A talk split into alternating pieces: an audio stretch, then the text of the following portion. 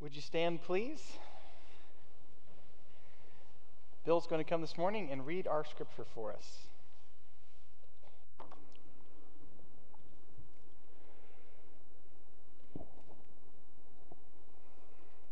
When the time came for the purification rites required by the law of Moses, Joseph and Mary took him to Jerusalem to present him to the Lord. As it is written in the law of the Lord, every firstborn male is to be consecrated to the Lord, and to offer a sacrifice in keeping with what is said in the law of the Lord a pair of doves or two young pigeons. Now there was a man in Jerusalem called Simeon, who was righteous and devout. He was waiting for the consolation of Israel, and the Holy Spirit was on him. It had been revealed to him by the Holy Spirit that he would not die before he had seen the Lord's Messiah. Moved by the Spirit, he went into the temple courts. When the parents brought the child Jesus to do for him what the custom of the law required, Simeon took him in his arms and praised God, saying, Sovereign Lord, as you have promised, you may now dismiss your servant in peace. For my eyes have seen your salvation, which you have prepared in the sight of all nations, a light for revelation to the Gentiles and the glory of your people Israel. This is the word of the Lord from Luke chapter 2, 22 through 32. Amen. Thank you. You may be seated.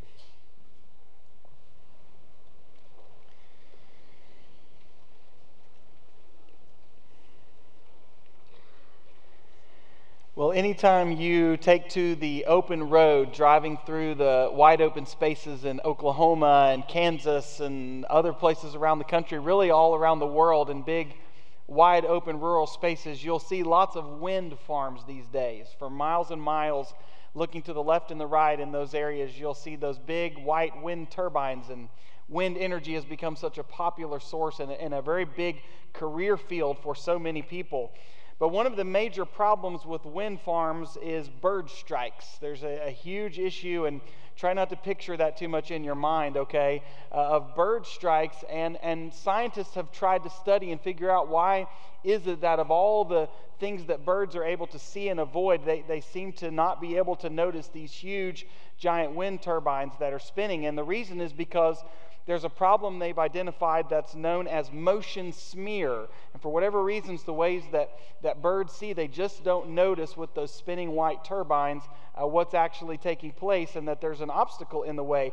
And so, some scientists in Norway started looking at some solutions that might be able to cut down on bird strikes on wind farms. And they experimented by just painting one of the turbine blades black and they say over a period of months, bird strikes were cut down by 70% just by painting one black, just by taking away that motion smear effect so that birds might be able to see. And as a lover of birds, I'm so thankful that somebody cares about the birds. It's not just all about the money, and this little strategy seems to be working. We come to these stories here at the end of our, our Advent season. And the people of God in ancient Israel and all around the, the cities where these stories took place, Jerusalem and Bethlehem, so many people were living with what they would have considered to be very blurry vision. They couldn't see forward, and, and it looked at times to them like in these dark days in which they were living, maybe God's promises weren't actually going to be fulfilled. Maybe God really wasn't listening to them anymore, paying attention. Maybe it was just going to, to be this way forever or, or even worse. And for so many people, it was like living in a fog and living in a haze. And as we read these stories and we read about God's people during these days, you sense the heaviness of the times in which they lived. But there are also some people, and many of those people we read about in the Advent stories, people like Zachariah and Elizabeth and, and Mary and, and Joseph and the wise men and the shepherds. And, and today, as we'll come to the last two witnesses to see the Savior who's been born, Simeon and Anna. Simeon and Anna, like the others, they in those dark, hazy, blurry times, they, they were paying attention. The, the eyes of, of their, their heart, their spiritual eyes were open. They were still living, even in the midst of the darkness, in full surrender to God. And they were living with a hopefulness and a confidence about God's promises, and still with an expectancy that someday the Messiah would come. It's amazing to see these people who God invites in, no, He welcomes into the story of the Savior's birth, living in surrender, perfectly ready to do God's will as they find it. Simeon and Anna are the last two witnesses to whom heaven came down during the Advent story, as recorded in the Gospel of Luke. And we meet them with Joseph and Mary, not in Bethlehem, but back in Jerusalem. And the reason that Joseph and Mary have come back to Jerusalem is because they're a good young Jewish couple. And they want to raise a faithful Jewish family. And they know that according to Leviticus 12 that there are still some steps to be taken according to the law with their child who's been born. So they're near enough to Jerusalem that they come back to the temple and they begin going through this process that the Old Testament, the Hebrew law requires the first thing they do before they come to the temple is on the eighth day. And the reason the eighth day is important is because this is the moment when the woman is no longer considered ceremonially unclean. On the eighth day, they circumcised Jesus and then they named him. And we see the same thing happen back in Luke 1 with John the Baptist. Zachariah and Elizabeth are also being very faithful to the law, and, and they want to start off their family in this way, just as God had commanded. And by the way, next year, starting in, in January, we're going to be looking deeper into the life of John the Baptist. The first series of the year is going to be called Prepare the Way. And we're going to be looking into the biblical stories of John the Baptist and his life and the very unique, special calling that God gave him to prepare the way by announcing that the Messiah would come. Well, Zachariah and Elizabeth did this with, with John, and, and Mary and Joseph do the same thing with Jesus. They, they circumcise him, they name him, and then a few weeks later, when he was 40 days old, again according to Leviticus 12, they brought him to the temple that he might be presented and dedicated to the Lord. They also brought with them an offering, which was commanded in the law. But the offering that was usually expected was that someone would bring an actual lamb with them to sacrifice. Luke tells us, though, that Mary and Joseph brought with them the birds. They brought what's called the poor offering, which means at this point in their lives, they, they still didn't have the means, the resources to provide an actual lamb. So we see again their, their humble circumstances just the incredible ways that God brought this very ordinary couple into this extraordinary circumstance, and that the Savior was born as part of their family. But make no mistake, and I love the way so many ancient Christians point this out. Though they brought their birds as the poor offering, they were carrying a lamb when they came into the temple. They had the Lamb of God in their arms. The Lamb of God, Jesus, who years after this would be the perfect sacrifice given for the sins of every single human being, including yours and mine. They carried the Lamb of God. They came into the temple. They prepared to dedicate him to the Lord. And yet, little did Mary and Joseph know that once again, God had a surprise encounter for them. They were going to meet another new friend who, as heaven came down in these beautiful moments, God brings into this story that that this new friend would also witness the Savior who had been born. And in Luke chapter 2, verse 25, we meet Simeon. Simeon is, Luke says, an older, righteous, and devout man according to the law. He was a layman, not a priest. He'd committed his life to serve the Lord and to serve others. And he lived as one who was always prepared and always ready for the next thing the Lord would call him to do. We're also told that Simeon was waiting for what was called the consolation of Israel. What does that mean? Well, it's connected to the promise that he had heard from the Holy Spirit that he would not die before he had seen the Messiah. This idea of the consolation of Israel, it's what we read about in Isaiah just a few moments ago. It's what we'll read about in Isaiah next Sunday as we begin talking about John the Baptist. The promise that God had made to his people centuries before. Yes, you're going to see some dark days. Yes, there are going to be some times where you may even begin to question in your heart whether or not I'm listening to you. But God will send his comfort, He will send his consolation. And that consolation is going to come through the Messiah.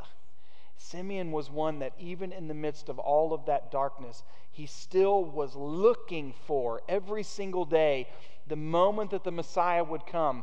And we see three different times in the stories of Simeon, the Holy Spirit is mentioned.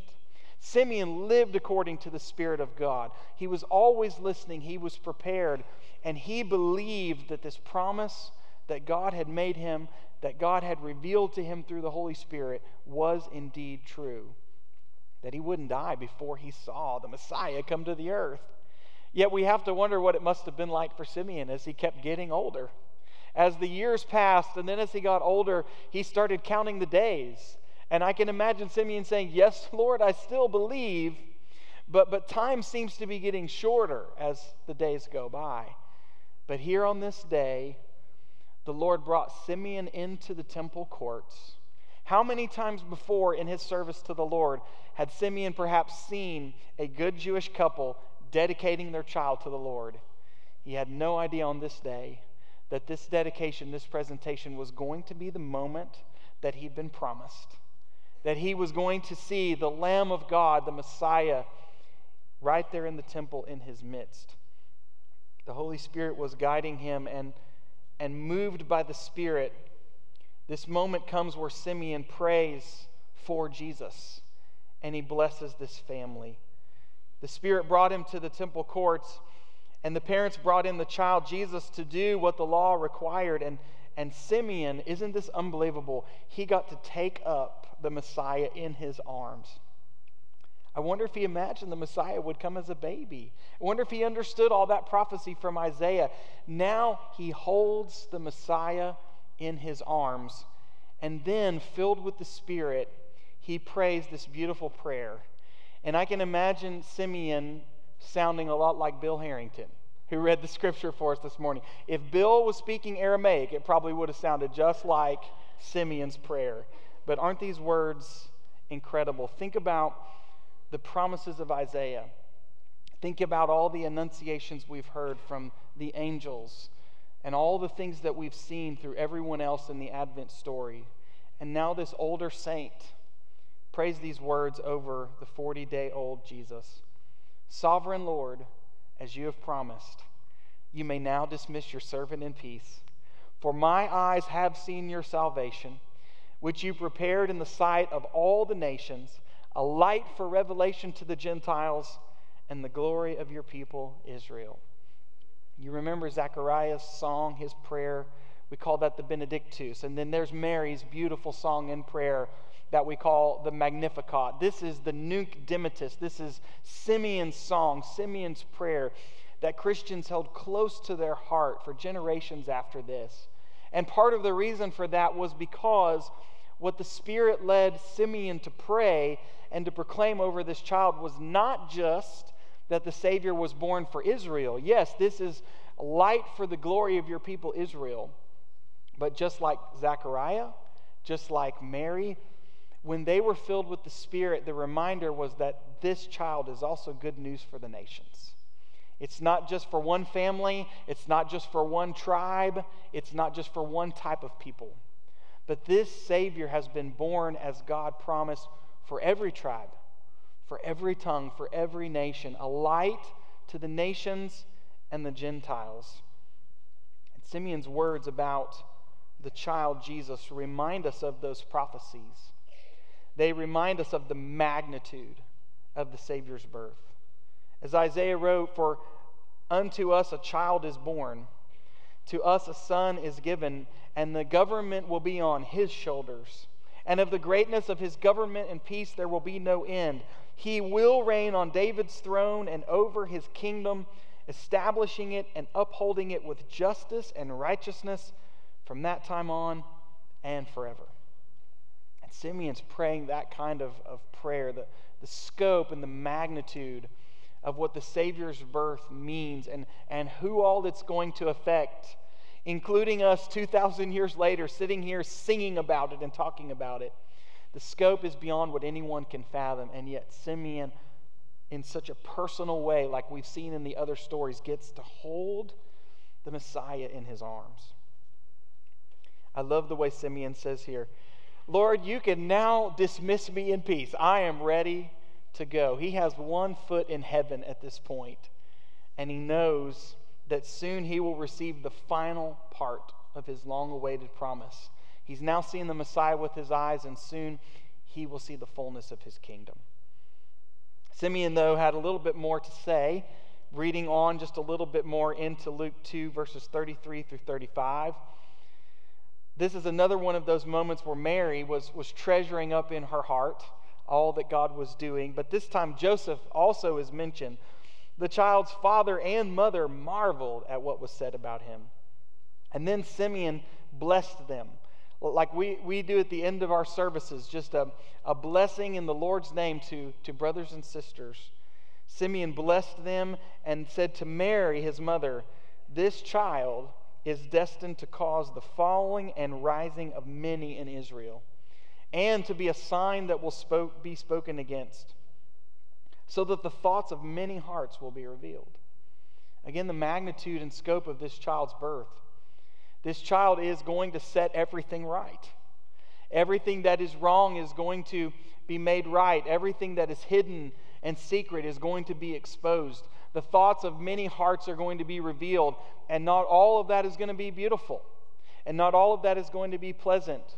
And there are many who are going to speak not for the Messiah, not in his favor, but against him and against his word. And though the magnitude and scope of this is, is beyond what we can fathom, again, it's also very personal. As Simeon says, and Mary, a sword will pierce your own soul too. As his mother, you should be prepared for what's going to happen in your own soul, your own heart, and your own life in the years to come. And God is at work through this child just as He's promised us for generations. But God had one more person for Joseph and Mary to meet in the temple that day. Right after Simeon finished his blessing, here came an older woman, another godly saint, another person who was waiting with hope and, and confidence and expectancy for the Messiah to come.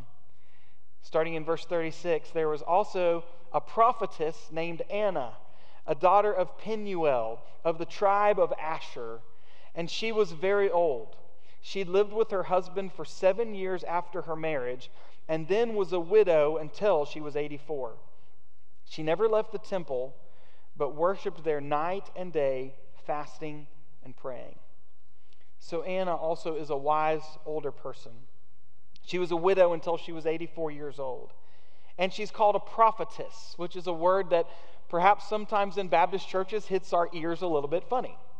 But she's not the only one to get this title, even in the New Testament. We'll find others later in the New Testament, women who are called a prophetess.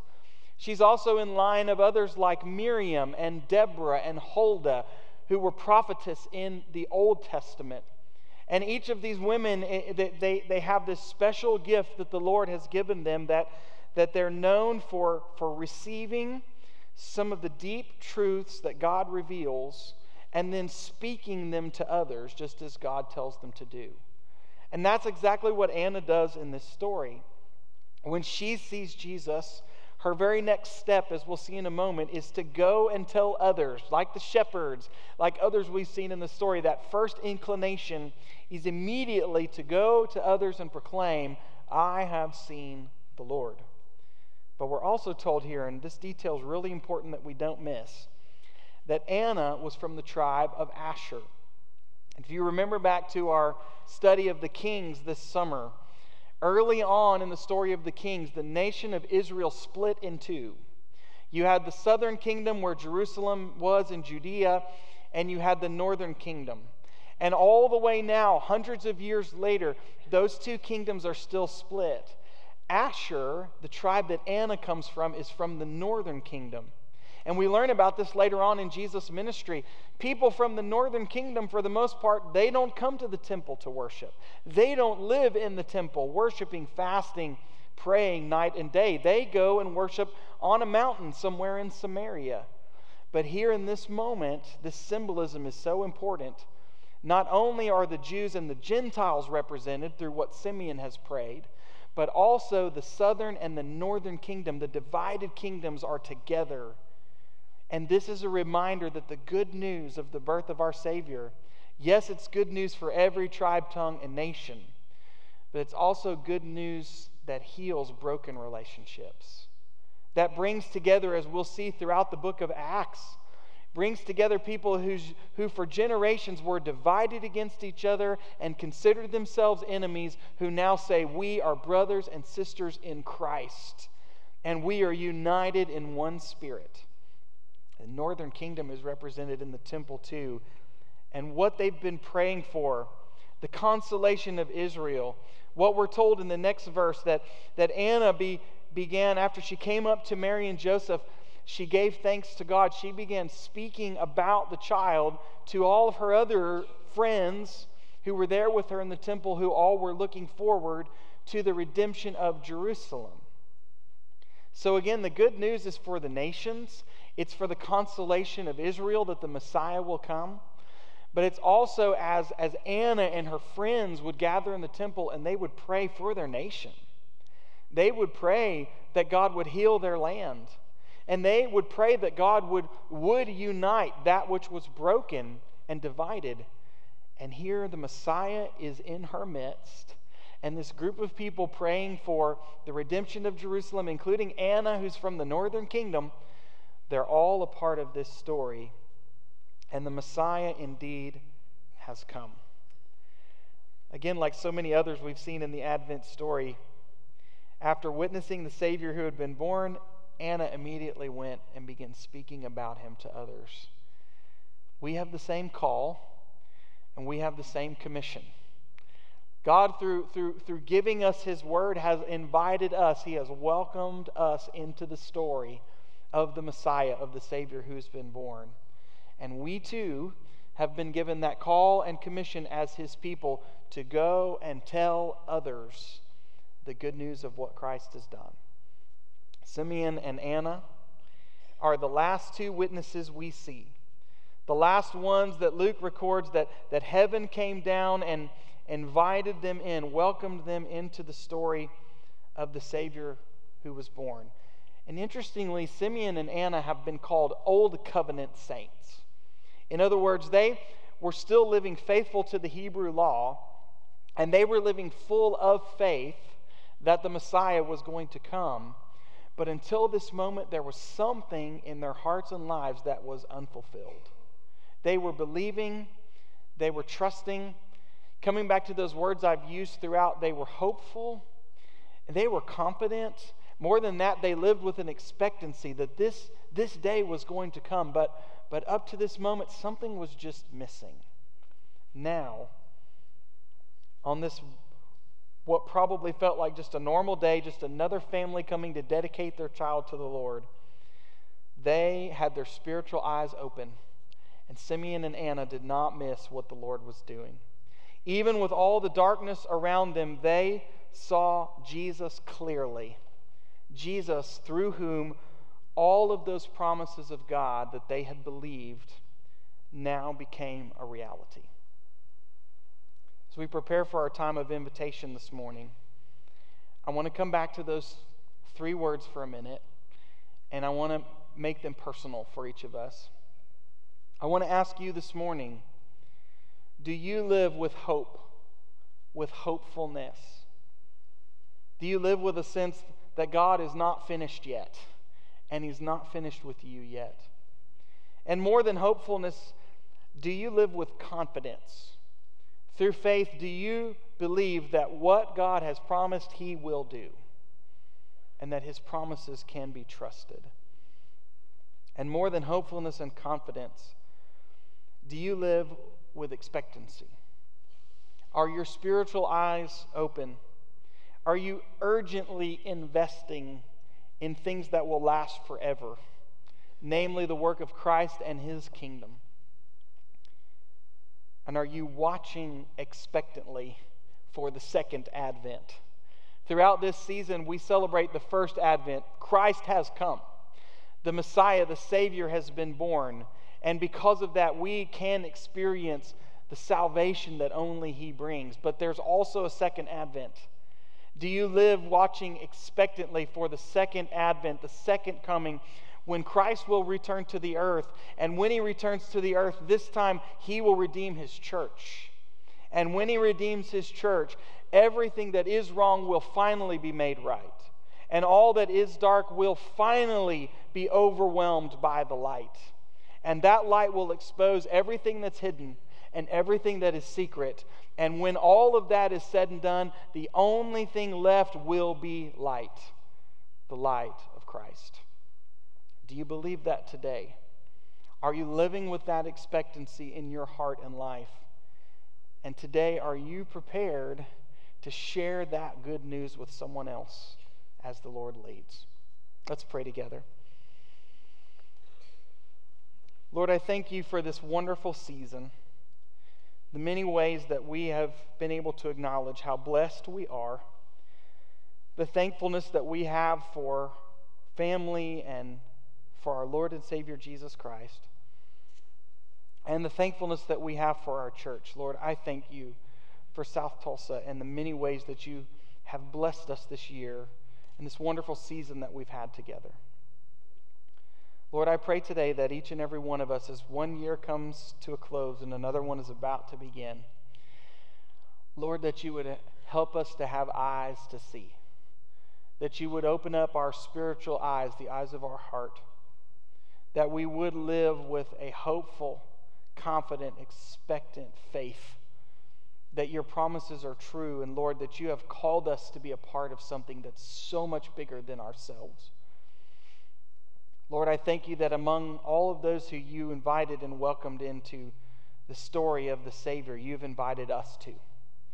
And I pray today that if there's anyone here who has never truly given their whole heart and life to you, they have never said, Yes, I believe Jesus is Savior and Messiah and Lord they've never committed their whole life to you, that, that today would be that day. Lord, whether they're here in this room or watching online, that you would draw them to you. And Lord, as we've lifted up the name of Christ, that you would draw them in such a way that they know for sure you're speaking to their heart. If they're living with, with a blurriness, feel like they're, they're stumbling around in darkness, Lord, anyone who feels that way today, would you clear their eyes and their heart? And would you speak to them during this time? Lord, we do thank you. We have so much to be thankful for.